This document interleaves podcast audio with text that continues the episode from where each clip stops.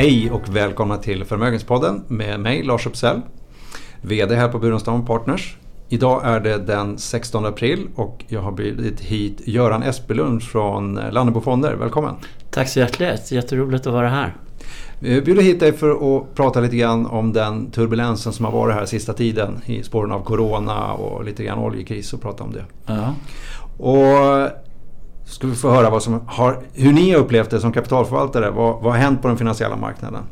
Och, eh, men innan jag går in på det och vi kommer in på det så ska jag väl säga att hur Lannebo småbolag kommer in i Förmögenhetspodden. Och då kan vi säga att ni är ju en av våra rekommenderade förvaltare inom svenska aktier.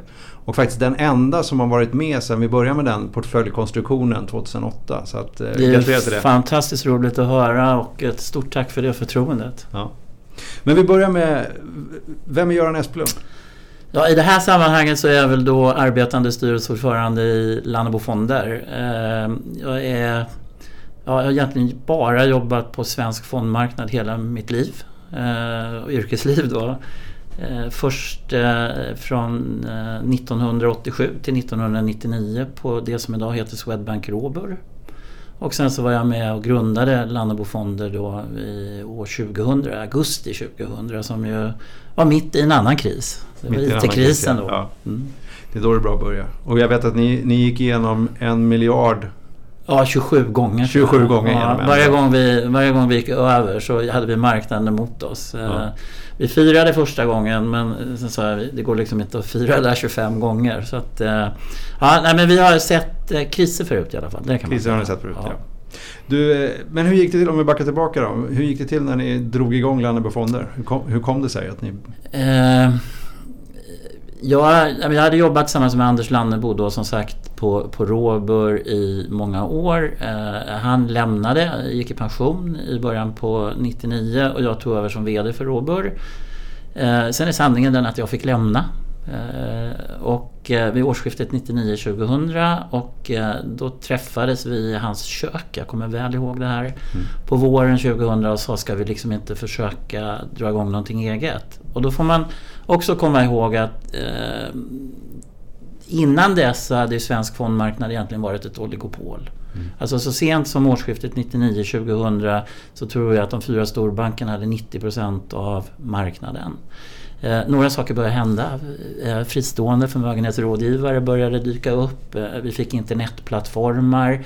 Och hösten 2000 drog också premiepensionssystemet igång. Eh, med den första avsättningen. Så vi såg väl lite förändringar i marknaden där vi tyckte att nej, det kanske finns möjlighet att göra det här fristående. Sen tyckte vi också, eh, vilket faktiskt är en debatt som vi har haft på senare år också, att, att mycket av den aktiva förvaltningen inte var speciellt aktiv. Utan man, man, eh, i förvaltningen så hade man relativt små avvikelser från index, vilket vi inte hade haft under, under den här råberperioden utan köpte mycket i de bolag som vi verkligen gillade. Så vi tyckte väl också att det fanns ett utrymme för det vi då kallar, och till dags dato gör, och kallar äkta aktiv förvaltning. Där vi kunde mm. differentiera oss lite ifrån de fyra stora. Mm. det var ett antal samverkande faktorer och sen så tror jag för jag tror många entreprenörer känner igen sig i det också att liksom fastnar idén att göra något eget, då, då måste man liksom prova. Ja. Och jag var ju relativt ung då så jag tänkte, ja, men det är väl inte värre än att liksom, funkar det inte då får man väl skaffa sig ett riktigt jobb igen då. Ja, jag tror vi har, vi har många entreprenörer som lyssnar och, och kunder också så att de känner nog igen sig i den ja. bilden. Du, du nämnde den här eh, siffran 90% hos eh, de fyra storbankerna. Mm. Eh, hur har marknaden utvecklats då sedan 2000? Eh, sakta i rätt riktning. Jag, jag tror den motsvarande siffran idag är ungefär 60%. Eh, men egentligen de som har vuxit till är ju de försäkringsbolagsägda fondbolagen. Det är ju det är de som liksom kommer efter bankerna. Ja. Men det är klart att det finns ett antal fristående, mer eller mindre Vi och Didner, Öhman, Carnegie eh, som har blivit en, en bit större. Men det, i mitt tycke så är det fortfarande en, en bank och försäkringsbolagsägd eh, fondmarknad ja. i stor utsträckning. Ja. Du, vi får, vi får flytta de positionerna successivt. Ja, med gemensamma krafter tror jag ja. vi kan ja. göra mer. Ja. Eh, vi upplever ju just nu en, eh, ja, eller har gjort det i någon månad här nu, en väldig turbulens i de finansiella marknaderna. Eh, vad liksom är det som styr i det korta perspektivet? Om man börjar där. Alltså det är, varje situation är väl unik.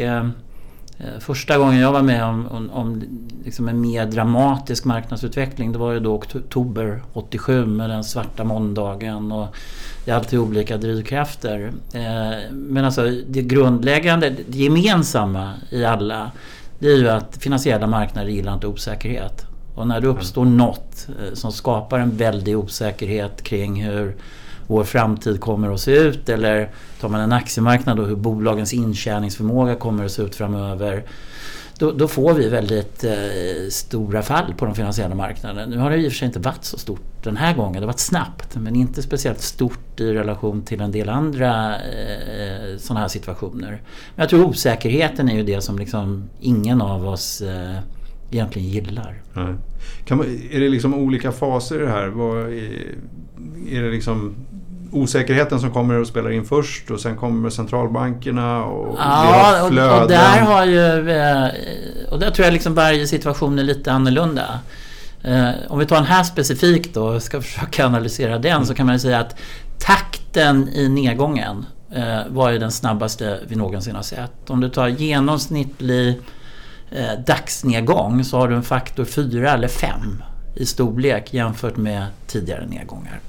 Varför det? Och då pratar du om de kraftiga nedgångarna? Ja, alltså jag tänker egentligen perioden fram till kring 20 mars där vi ja. tappade 35 procent från topp till botten. Sen ja. så har vi återhämtat mycket av det. Men, men det gick väldigt, väldigt fort. Det gick fyra, fem gånger så fort som det brukar.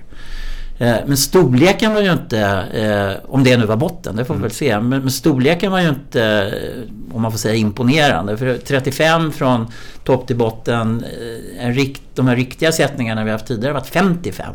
Mm. Eh, så i så mått var det väl inte lika imponerande. Sen så får man då olika reaktioner. Jag tror om vi jämför med Lehman, som ju var den senaste. Som ju, det vill säga finanskrisen 2008? Ja, för de som inte kommer ihåg den då. Mm. Eh, där var ju centralbankerna... Centralbankerna kommer alltid och räddar på något ja. sätt. Det, det, har de alltid gjort. Men, men där var de ju relativt sena då. Det tog lång tid innan de kom upp på banan. Eh, den här gången kom de mycket, mycket snabbare.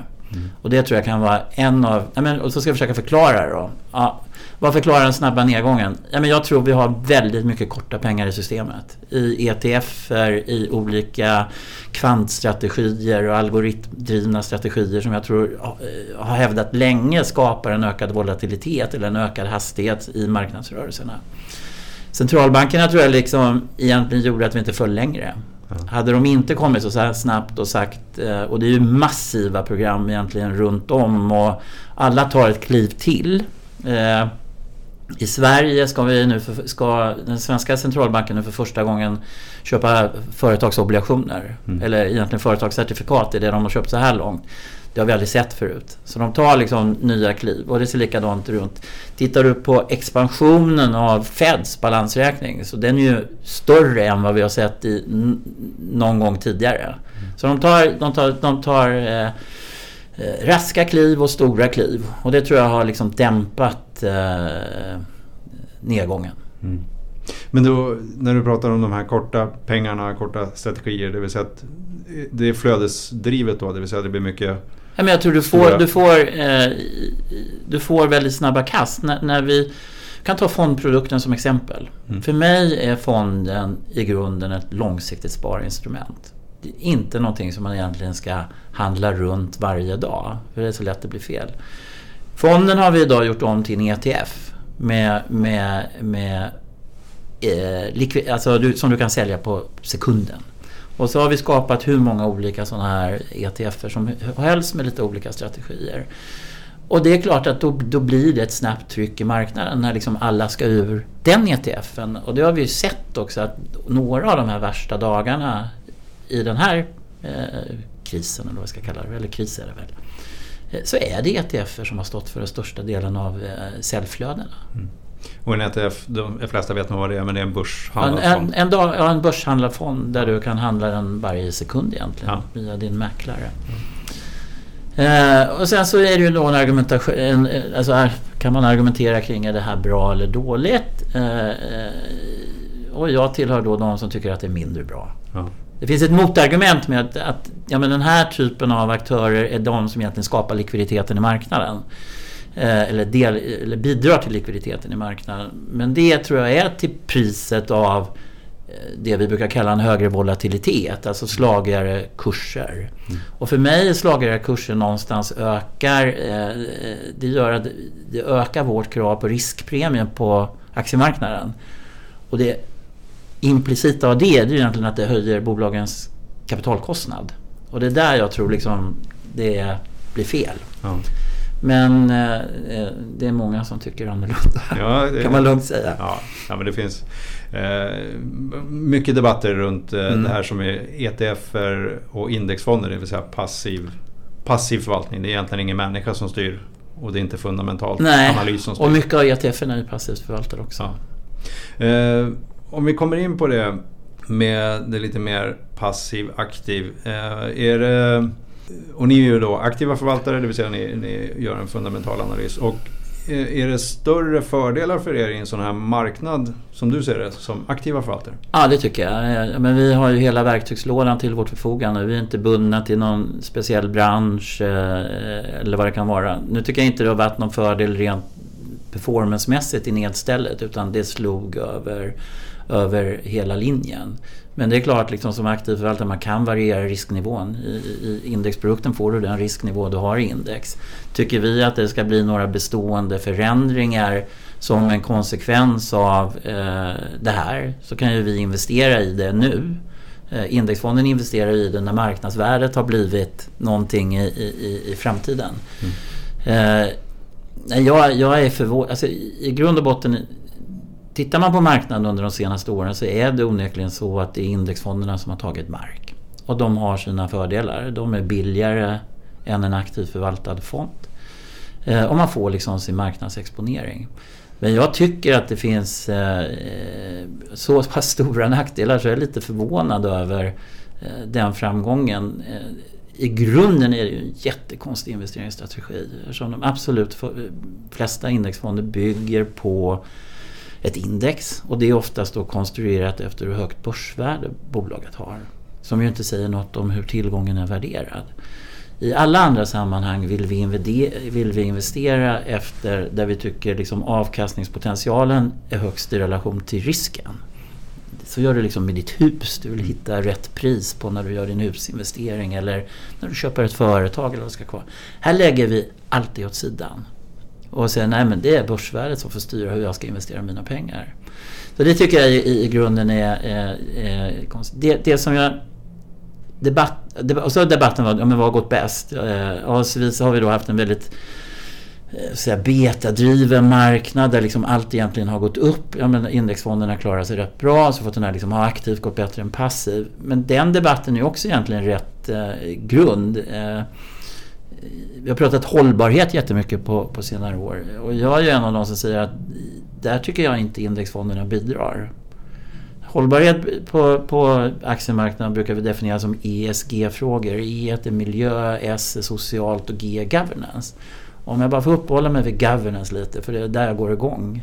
Eh, när indexfonderna ska ta ägaransvar i Sverige så kan vi, den svenska modellen bygger på aktiva ägare som sätter sig i en valberedning och ser till att bolaget får en så bra styrelse som möjligt. Det är liksom därför vi sitter i 30 valberedningar. Det är liksom skälet att vi tror att det gynnar det långsiktiga värdeskapandet i bolaget. Sveriges tredje respektive fjärde största aktieägare heter Vanguard och Blackrock. Eh, de är tillsammans den största ägaren av svenska noterade bolag. De sitter i exakt noll valberedningar.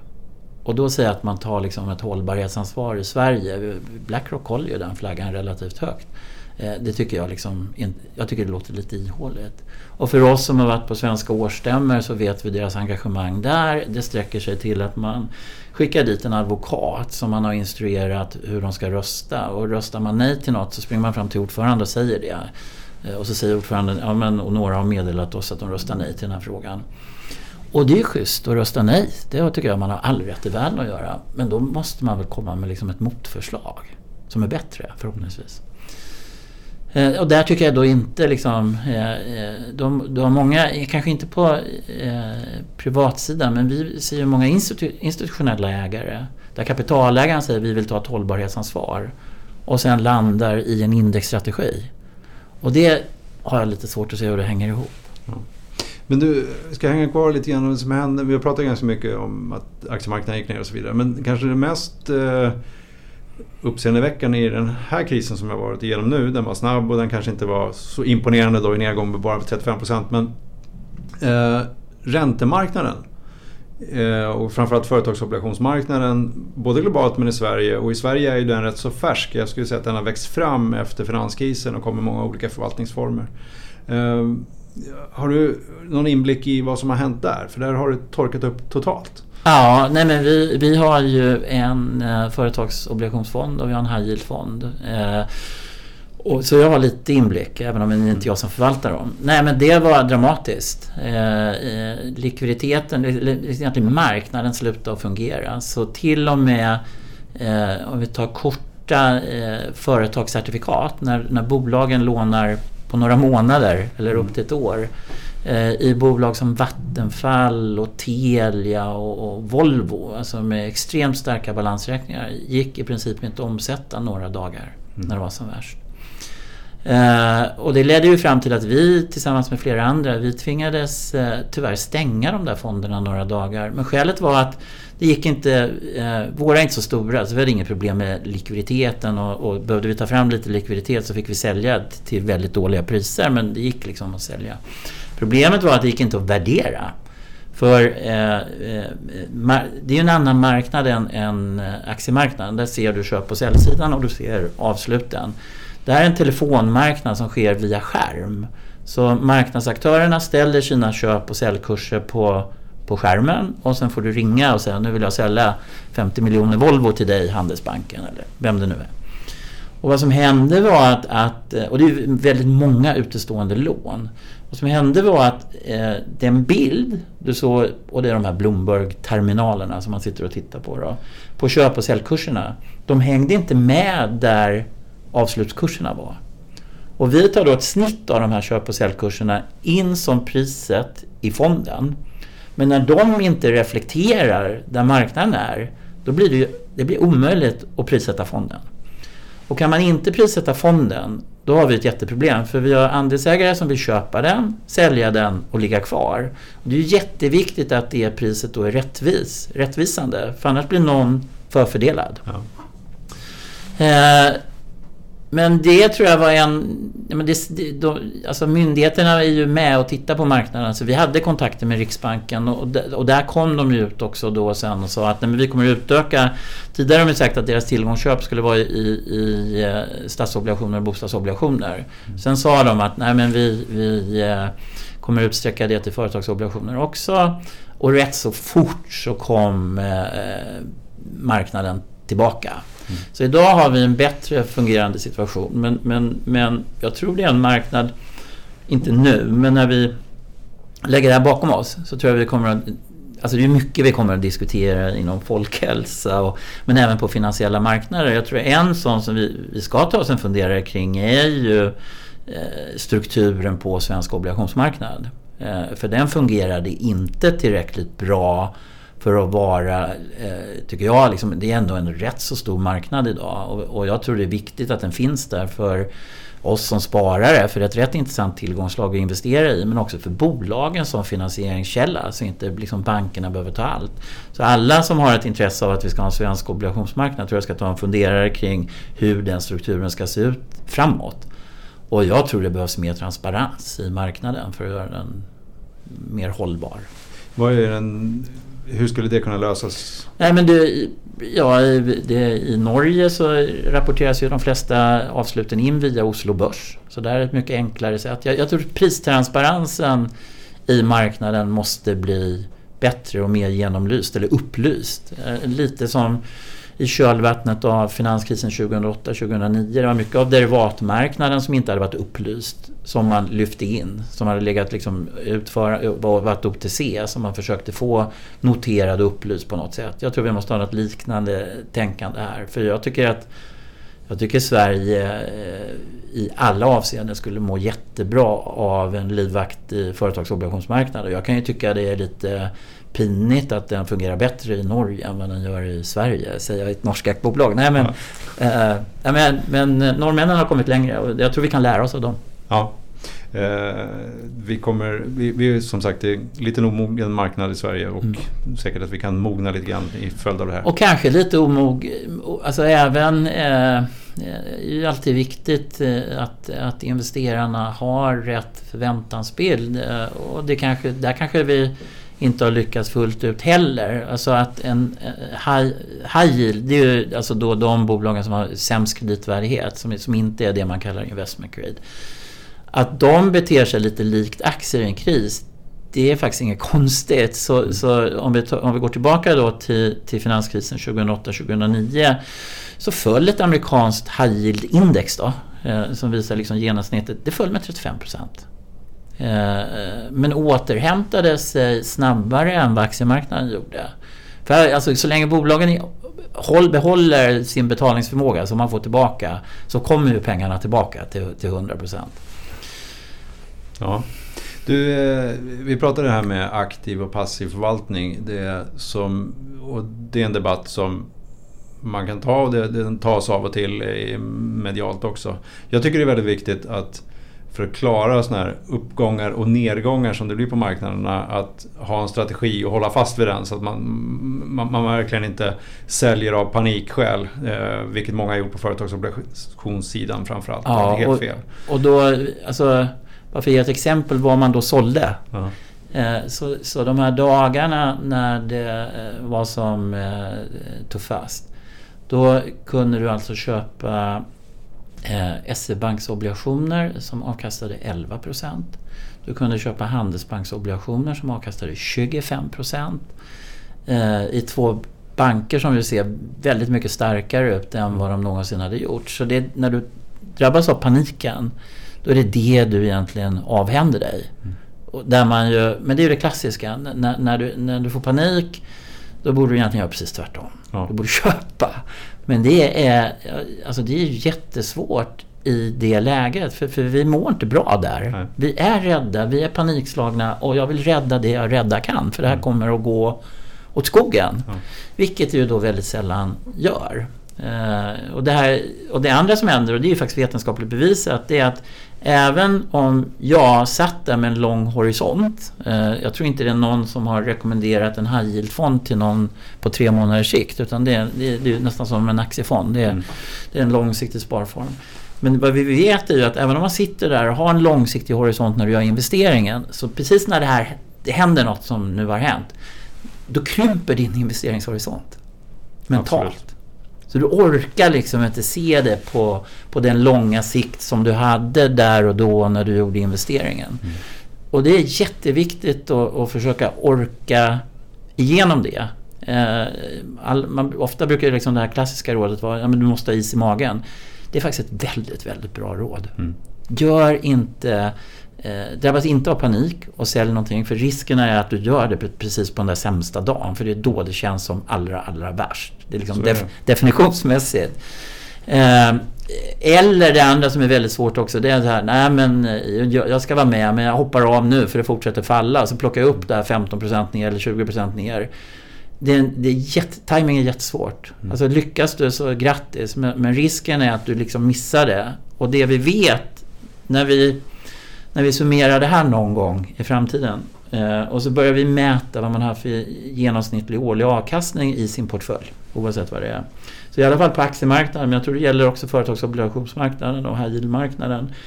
Har du missat några av de här stora uppställsdagarna, alltså då menar jag där det gick upp fem eller sju eller det var ju nästan tio någon dag. Ja. Eh, nu vet jag inte om vi är igenom den här cykeln. Mm. Men missar du den typen av dagar, då slår det jättehårt på din genomsnittliga årliga avkastning. Den kommer att ta bort procentenheter av din genomsnittliga årliga avkastning. Ja, med den eh, låga räntan som, alltså man pratar riskfria räntan som råder idag. Mm. Eh, så det är klart, det är ju årsavkastningar vi pratar om ja. per dag. Men, eh, och jag väldigt nöjd med hur våra kunder har agerat i det här och, och, hur vi har lyckats hålla oss till strategin. Så att jag har berömt dem i en påskhälsning och jag kan passa på att berömma dem igen. De har stått emot. Kloka kunder då? Ja, kloka kunder. Och, Eller kanske kloka rådgivare också? Ja, jag hoppas att vi har, har haft en bidragande. Jag tycker det där är kanske vår viktigaste uppgift. Att inte se till så att kunderna tappar årsavkastningar som det kan bli frågan om. Men du har varit med länge på marknaden. Om vi skulle avsluta med den här podden med att höra lite grann. Vad är dina tips för att liksom komma vinnande ur den här typen av situationer som har varit igenom? Eller kanske fortfarande är i då? Nej, men det viktigaste tyckte jag det var nog egentligen det vi pratade om. Eh, att inte nu göra radikala förändringar i sin investeringsstrategi. Det gör ju inte vi heller. Vi jobbar på. Mm. Eh, vi har samma investeringsfilosofi som vi alltid har haft. Vad vi kan göra i fonden nu däremot det är ju om, om egentligen allt eh, rasar lika mycket som det nu ser det inte riktigt ut så men för några veckor såg det ut så. så. Naturligtvis kan det vara så att bolag som vi tyckte var för dyra och inte köpte av det skälet. Nu, men kanske lite bättre än det vi ägde men det var bara för dyrt. Ja, men nu har det blivit sånt, den typen av relativ förändringar så att vi hela tiden försöker ha den optimala portföljen. Det tycker jag är vårt det är, liksom, det, det, det är jobbet för en, en förvaltare i, i det här läget. Att hela tiden säga, kan jag optimera portföljen något nu utifrån den nya situation jag har. Mm. Sen finns det väl en dimension till i det här och det är ju eh, eh, Alltså det kortsiktiga där marknaden åker upp och ner och vi får statistik. Alltså vi kommer att ha ett andra kvartal som kommer bli episkt dåligt. Det, som, det, det, kommer väl rimligtvis att bli det sämsta vi har sett. Men det är ju en sak. Det vet vi ju. Mm. Men, men, det som är viktigt för oss det är ju förändras nu eh, alltså de, de, strukturella möjligheterna för, den, för de bolag vi har. Är det, är det någonting här som faktiskt kommer att bli strukturellt? Som ändrar utsikterna för, nu har inte vi detaljhandelsbolag, men, men där är ju, det är tydligt hur detaljhandeln, alltså den förändring som var, väg var på väg i detaljhandeln, den har ju snabbats på. Du menar med, M, med att ja, men handla på nätet igen? Ja, MQ i konkurs ja. idag, va? Joy rekonstruktion. Eh, vilket ju i sin tur då betyder att det snart bara H&M kvar. Eh, är det så att H&M stärker sina positioner på grund av det här för så många konkurrenter slås faktiskt ut så kanske det slått ut ändå. Något annat som jag tror vi bägge har upplevt i våra organisationer det är ju hur eh, eller nu ska jag tala för mig, mig själv, men liksom, kanske äldre generationerna i några organisationer har tagit till oss digitaliseringen och lärt oss jobba i, eller jag i alla fall lärt mig ja. jobba i ny, lite nya verktyg. Eh, det, kom, det, kommer ju inte försvinna. Eh, så, så den, alltså det som blir strukturellt av det här, där kan det ju finnas något för oss som gör att förutsättningarna för det vi äger eller kan tänka oss äga blir bättre eller sämre. Och det får man väl liksom försöka fundera på. Ja. Du Göran, eh, tänkte att vi skulle avsluta där. Om det inte är så att du har någonting som, speciellt som du har på hjärtat som du skulle vilja lägga till? Nej, inget jag kommer på just nu. Nej. Ja, det, är bra. det är trevligt att vara här. Ja, stort tack för att du kom hit och tack till er lyssnare för att ni har lyssnat. Ja. På återhörande längre fram. Tack själv. Tack.